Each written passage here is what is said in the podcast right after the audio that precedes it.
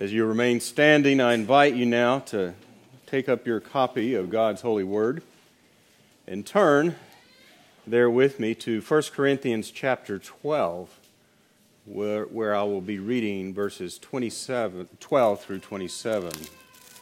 Get this cough drop out. I have a suspicion that I just might need it this morning. And a sip of water. So 1 Corinthians chapter 12, beginning reading there at verse 12. For as the body is one and has many members, but all the members of that one body, being many, are one body, so also is Christ. For by one Spirit we were all baptized into one body, whether Jews or Greeks, whether slaves or free and have all been made to drink into one spirit. For in fact, the body is not one member, but many. If the foot should say, Because I am not a hand, I am not of the body, is it therefore not of the body? And if the ear should say, Because I am not an eye, I am not of the body, is it therefore not of the body? If the whole body were an eye, where would be the hearing? If the whole were hearing, where would be the smelling? But now God has set the members, each one of them, in the body just as He pleased. And if they were all one member, where would the body be? But now indeed there are many members, yet one body. And the eye cannot say to the hand, I have no need of you, nor again the head to the feet, I have no need of you. No, much rather, those members of the body which seem to be weaker are necessary, and those members of the body which we think to be less honorable, on these we bestow greater honor, and our unpresentable parts have greater modesty, but our presentable parts have no need. But God composed the body, having given greater honor to that part which lacks it, that there should be no schism in the body but that the members should have the same care for one another. And if one member suffers, all the members suffer with it. Or if one member is honored, all the members rejoice with it. Now you are the body of Christ and members individually. The Word of God for the people of God. Thanks be to God. Let's pray. Our most gracious all kind and long suffering Father, we come before you during this hour to humbly hear and receive the preaching of your holy word. And as we do so, we give you thanks for Christ, who is our head, even as we are his body. We confess that though we have heard this truth many times, there remains a mystery to this organic unity that you have revealed in your word. Gird up the loins of our minds, we pray, and shape the desires of our hearts, and grow us up into greater spiritual maturity in Christ, who put to death on the cross the enmity between God and man, and has drawn us unto himself, that we might have access by one Spirit to the Father, creating in himself one new man. Help us to understand a little better and to love even more what it means to be the church. And this we ask in the name of Jesus Christ, our Lord and our Savior. Amen. You may be seated. and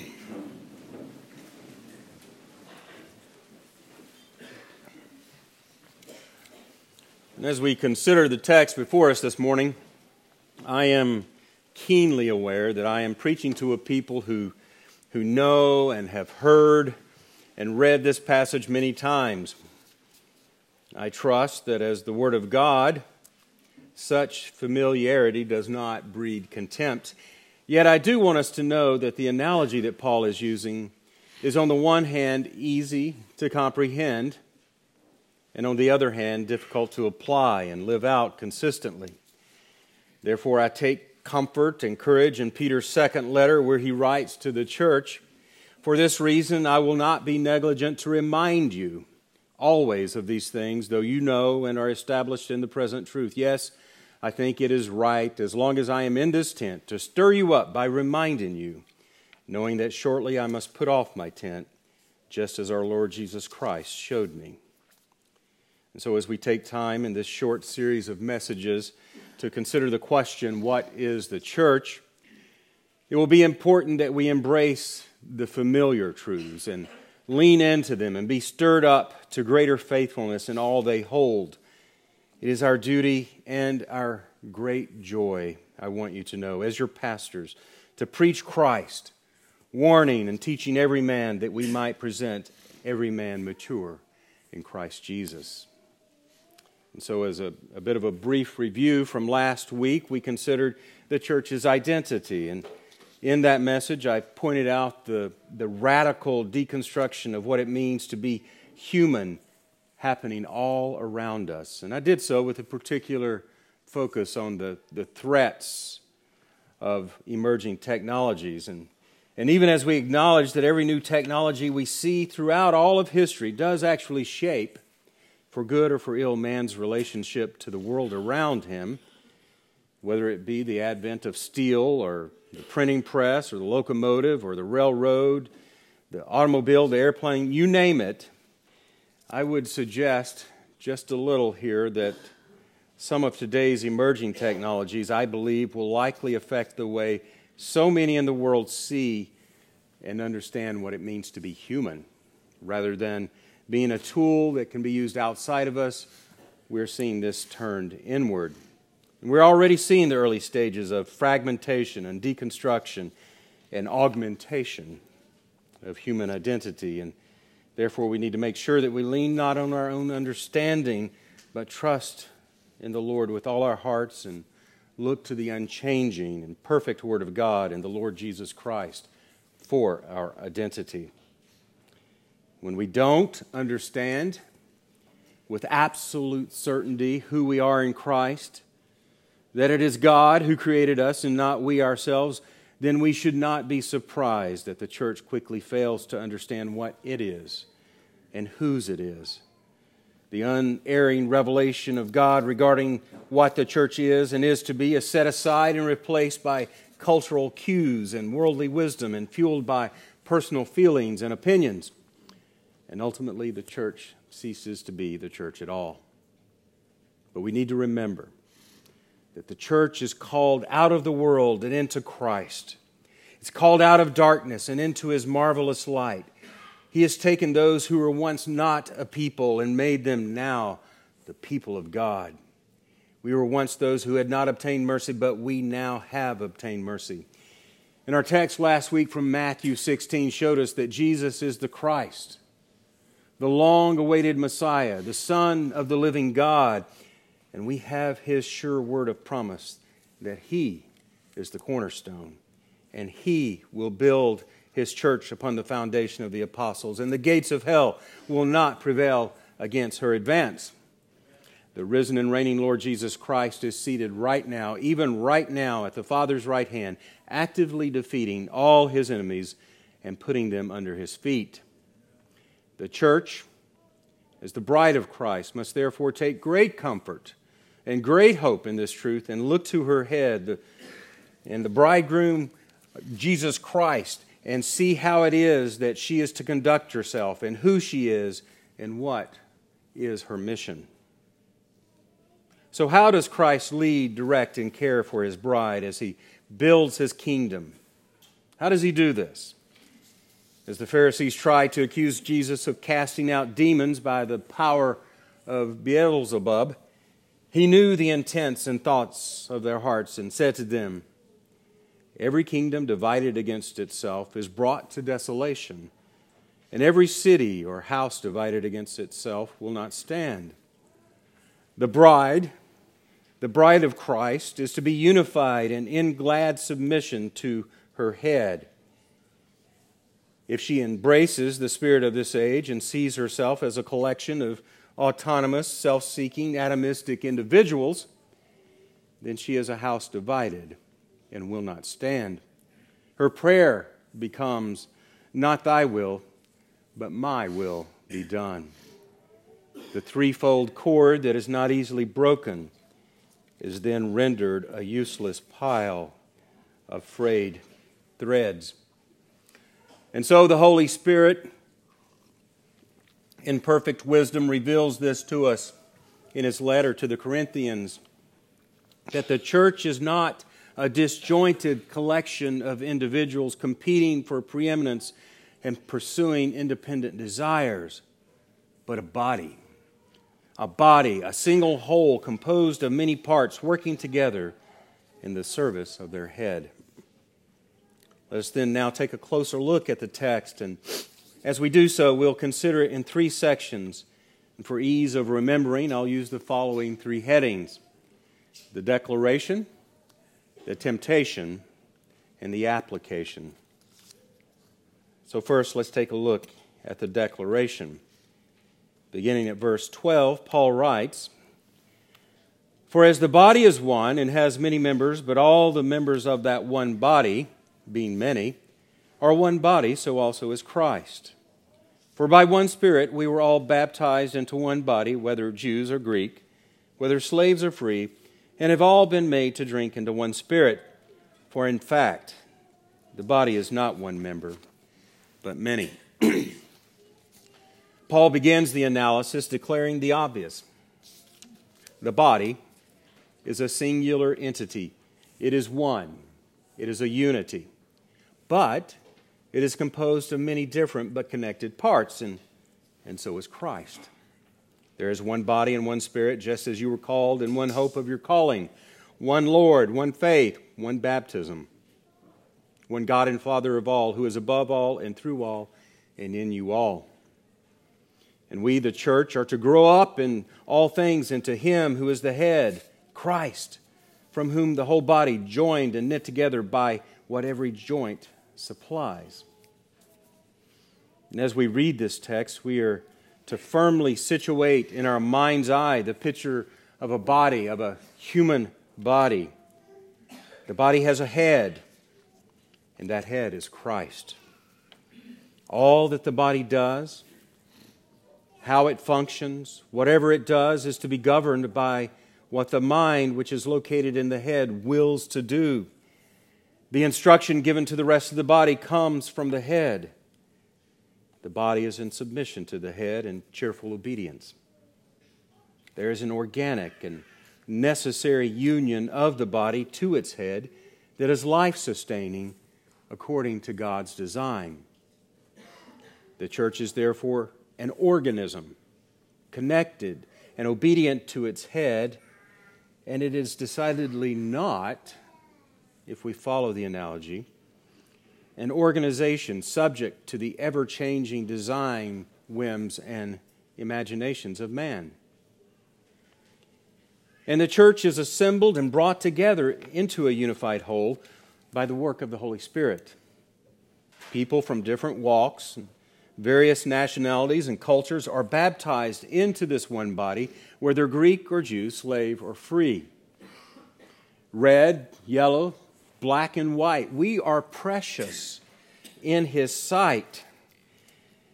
We're precious in His sight. And our Creator God brings us all together into one body, fitting us together as we partake of that one Spirit. But note that Paul is quick to acknowledge that the body is not just a single thing, a single member, but it is composed of many members. And so we are to understand the metaphor of the body in the head in the unity of the whole and in its composition of its members. And this is just one of the metaphors used in Scripture that helps us to understand what the church is and how it is composed of many members.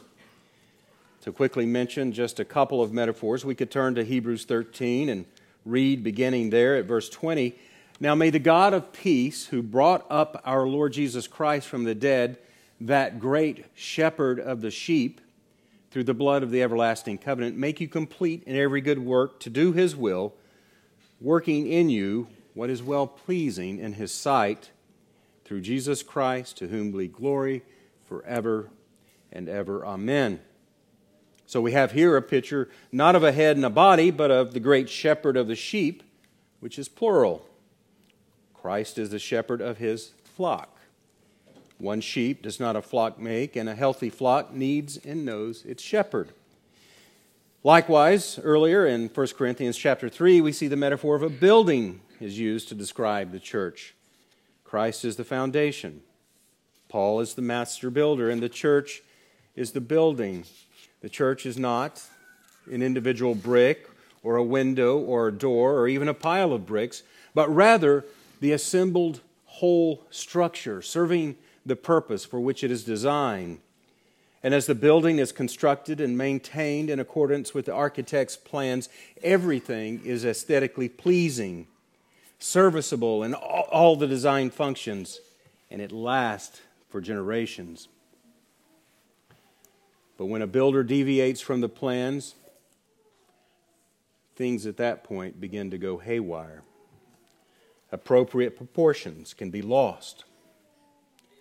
Windows and doors are in the wrong place. The columns may be too large or too small or missing altogether. The roof leaks, or we find ourselves wondering why there is no storage place for the linens. But not wanting to abuse the metaphor, I'll stop, I'll stop right there. But hopefully, you get the picture. The scripture teaches us in multiple ways, using multiple metaphors, that the church is composed of many members, multiple parts, working together for the glory of God. so, in the second place, we come to the possibility of tension in the body metaphor. The great temptation is for us to see ourselves as disconnected from rather than connected to the body as a whole. And as a consequence, we end up being discontented.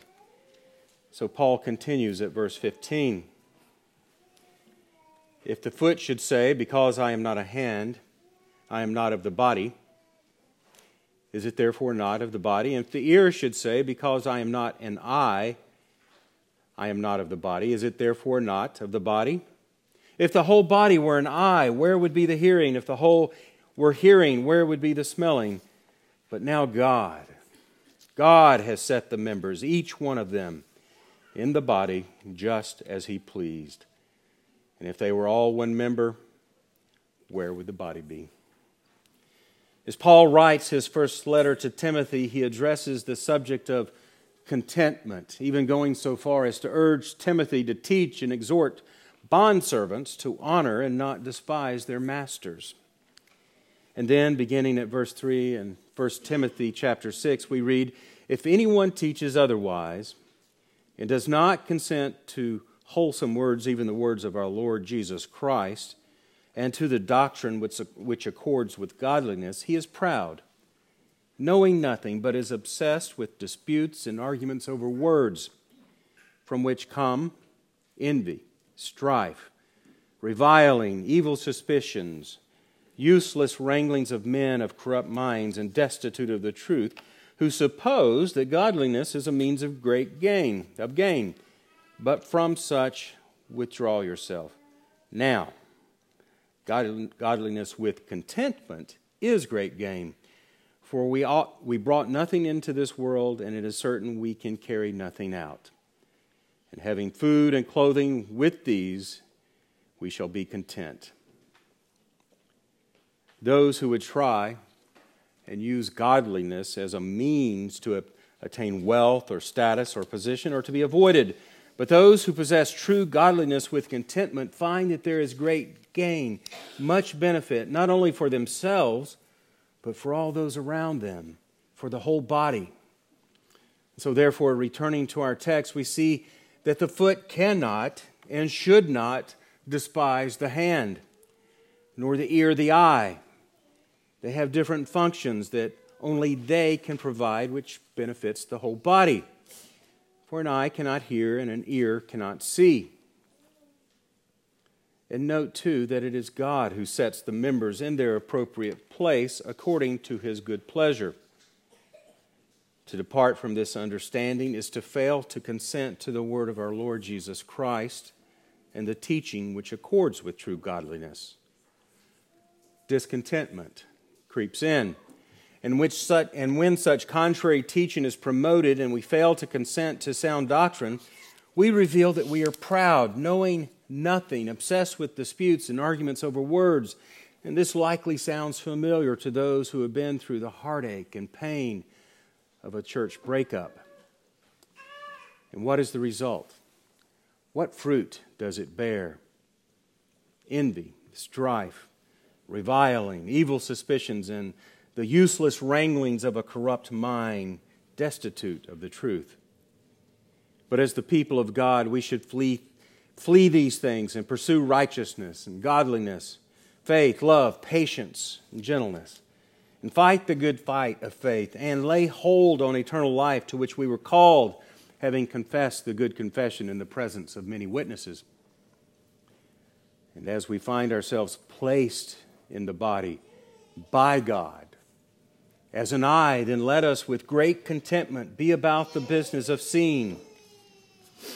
Are you an ear? Then listen up and be glad. Are you a foot?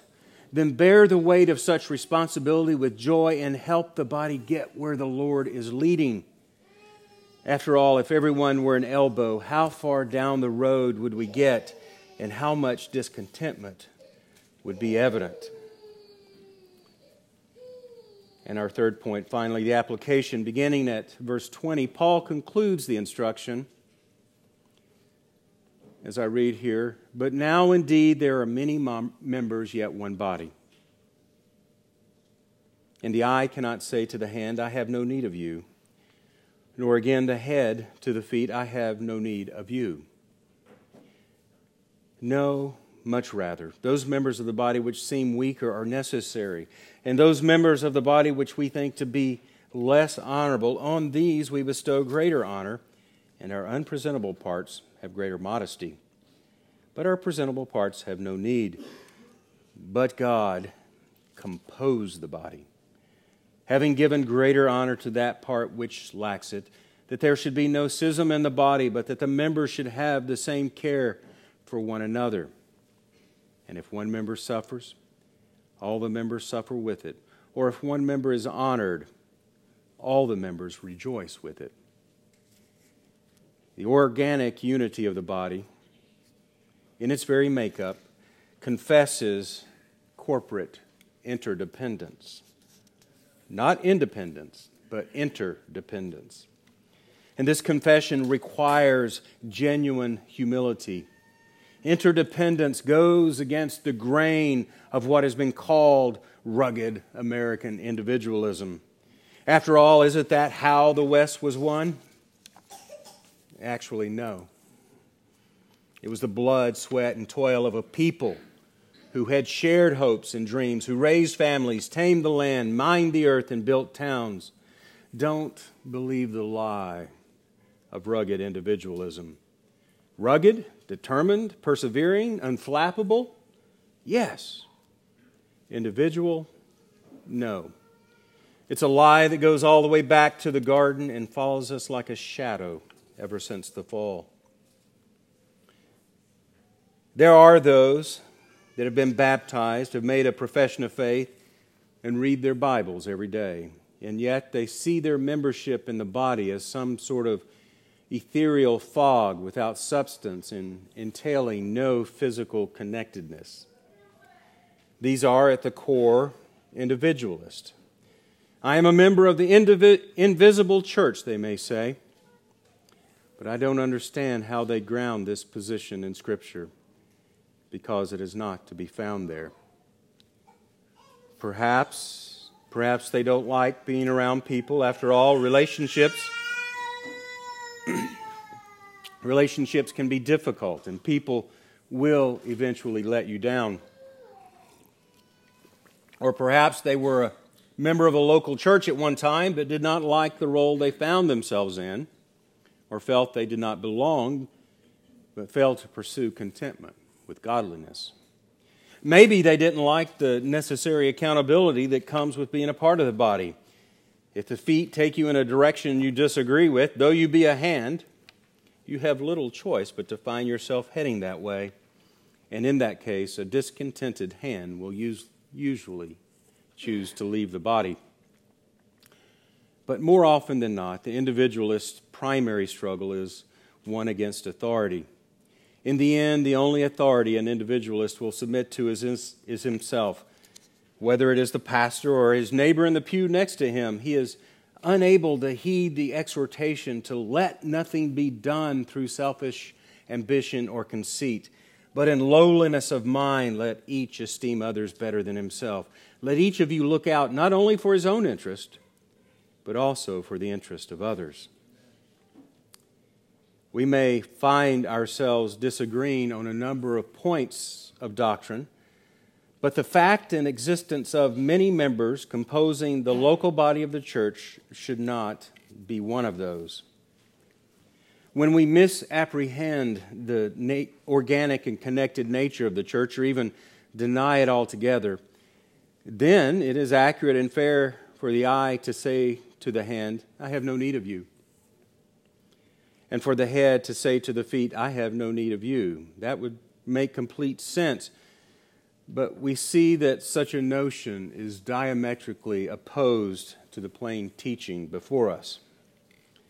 And as we seek to understand the nature of belonging to the church, of belonging to the body, we also need to see that meaningful involvement in the body of Christ is incompatible, incompatible with a sense of inferiority. Paul writes, No, much rather, those members of the body which seem to be weaker are necessary. And those members of the body which we think to be less honorable, on those we bestow greater honor, and our unpresentable parts have greater modesty.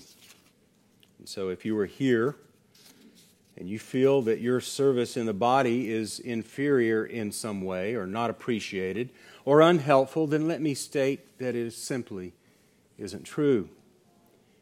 While it is true that men will fail in their duties to express gratitude and that presumption of every form is found throughout the church, and this is sad and wrong and something which needs to be repented of, and also identifies an area of maturity we need to address.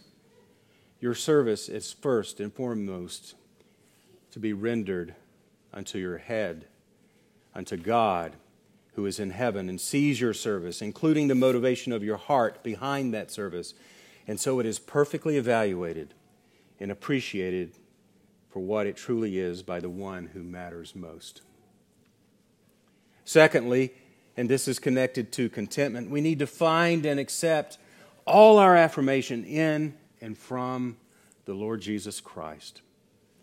Ultimately, this is the affirmation that truly matters most. But thirdly, I exhort myself and all that are here to look for opportunities to show your love to one another and bring a ready word of thanks and affirmation at each opportunity you have. Let us build one another up. And as we receive these tokens of appreciation, may they not puff up our pride, but rather energize and add joy to our service and position in Christ's body. We must always remember that it is God who has composed the body, having given greater honor to that part which lacks it. God knows. God composes. God gives gifts. God gives opportunity. God gives honor according to his good pleasure. While we should never give place for any feeling of inferiority, we should likewise never possess any sense of superiority. Such feelings necessarily rob others of opportunity and breeds insecurity and destroys meaningful fellowship. And then there's the dark flip side of these wrong perspectives that we need to be diligent in avoiding. That's imagining or accusing any sense of inferiority or superiority against another member of the body. And the truth of the matter is that all of these feelings and perspectives are present, at least in bits and pieces, in every church that you can find. So, the only way to be about the work of melding the parts of the body into a unified whole is to humbly yield to God's handiwork. But now God has set, placed the members, each one of them, in the body just as He pleased. But God composed the body, having given greater honor to that part which lacks it. But why is this? Why is this? Part of the answer is given in our text that there should be no schism in the body. Consider this in the context of the metaphor.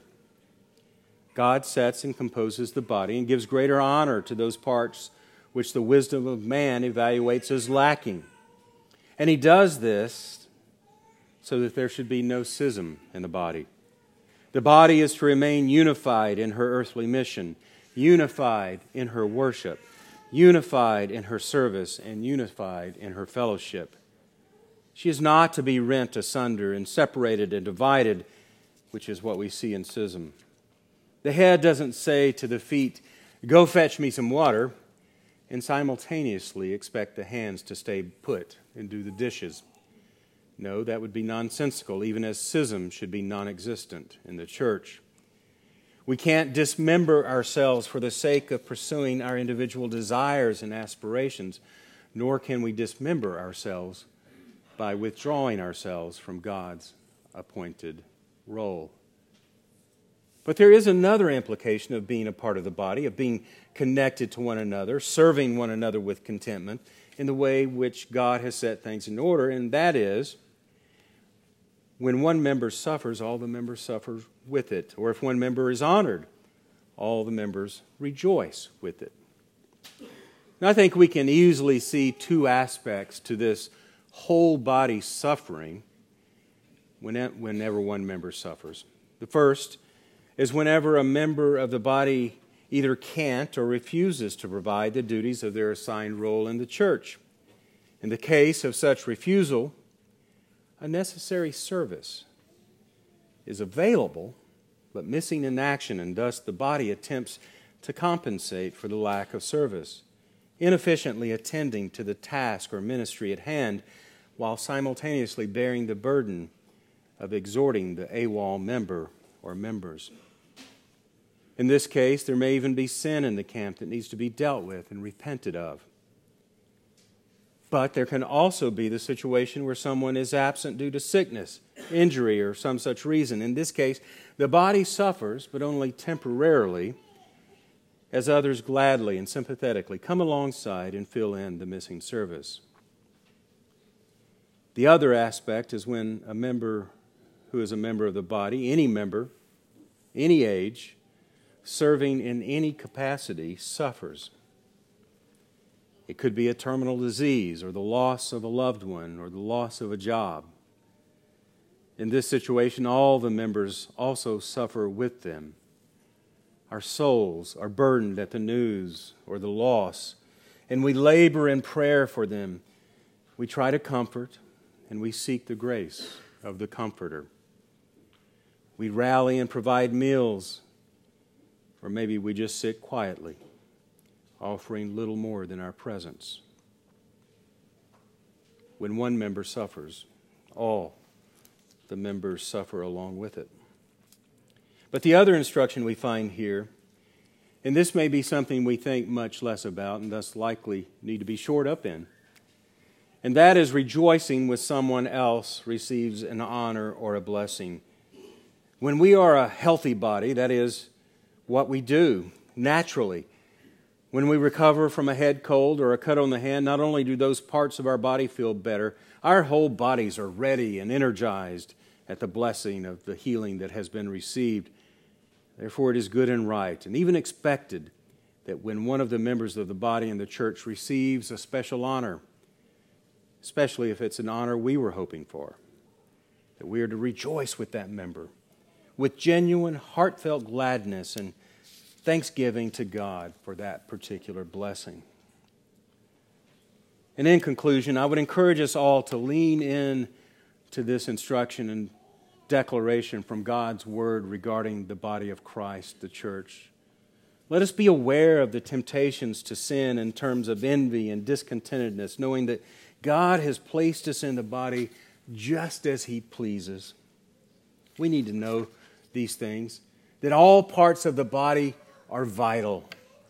Any absence of the parts, and the body is incomplete. To some degree, the body will be incompetent when parts are missing. We also need to see that all the parts must be in their proper place. God puts, arranges, and sets them in their place and even gifts them accordingly. The body has not been designed by a committee. Can you imagine what such a body designed by a committee might look like?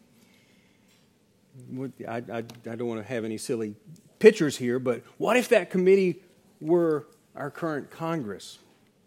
Thanks be to God that He has taken care of this and is taking care of this.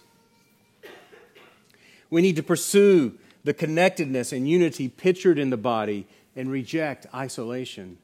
The church is not isolationist, nor is it individualistic. The church is a called out people, set apart for the service and worship of the one true God. We need to embrace the gifts God has given and pursue contentment with godliness, wherein is great gain for you and for everyone. The, tr- the truth is, we need each other. We need the church. With this need comes vulnerability and exposure. Our sins are often seen by our brothers and sisters, even when we don't think they are. And so we repent and we trust the gospel afresh. And as we once again look to the Savior and restored fellowship, we also look to our neighbor and our fellow member of the body, and fellowship is restored there as well. And when we do this, the body is strengthened and healed for even greater service. As Paul writes to the Romans, we also need to rejoice with those who rejoice and weep with those who weep. Be of the same mind toward one another. In practicing this, we are to be spiritual, we are being spiritually matured and made more and more into the image of Christ. I find it helpful, as John Piper noted, that God's emotional life is infinitely complex beyond our ability to fully comprehend. How, how can God weep with those who weep and rejoice with those who rejoice when these prayers are coming to Him at the same ta- time? In fact, always coming to Him with no break at all. Or who can comprehend that God is angry at the sin of the world every day, Psalm 7:11, and yet every day, every moment, He is rejoicing with tremendous joy because somewhere in the world a sinner, a sinner is repenting. Luke 15, 7. Who can comprehend that God continually burns with hot anger at the rebellion of the wicked, grieves over the unholy speech of his people, Ephesians 4, yet takes pleasure in them daily, Psalm 149, and ceaselessly makes merry over penitent prodigals who come home? That's a wonderful quote from John Piper. This is the infinite God we serve let us therefore be of the same mind toward one another. And finally, in verse 27 of our text, we find something of a, a transitional sentence. It both summarizes the teaching presented and leads into a list of some of the various gifts that God has given to the church and to her members. Now, you are the body of Christ and members individually. There's one body made up of many members with a variety of gifts. This is the anatomy of the church. We're all different. There's variation everywhere you look. Sometimes it's difficult, but as we work together, it is beautiful and it is easy and it is powerful. So let us heed Paul's closing exhortation in this chapter to earnestly desire the best gifts according to God's appointment and see the more excellent way. Amen. Let's pray. Our good and gracious Father, we thank you that you have called us out of the world and into your church, the bride of Christ. We're thankful that although we are un- unworthy of this great privilege in ourselves, in Christ we are made worthy. And we humbly ask for your continued protection and provision of your church. Guide us and keep us. Keep us faithful and diligent in all you have revealed in your holy word. Grow us in love for one another and in love for our great God. Bless us and use us. Make us one body, fit and sound in every member, according to your good pleasure and this we ask for the glory of our God, for the beauty of the gospel, and for the advancement of your kingdom. For we pray in the mighty name of Jesus, our Lord and Savior. Amen.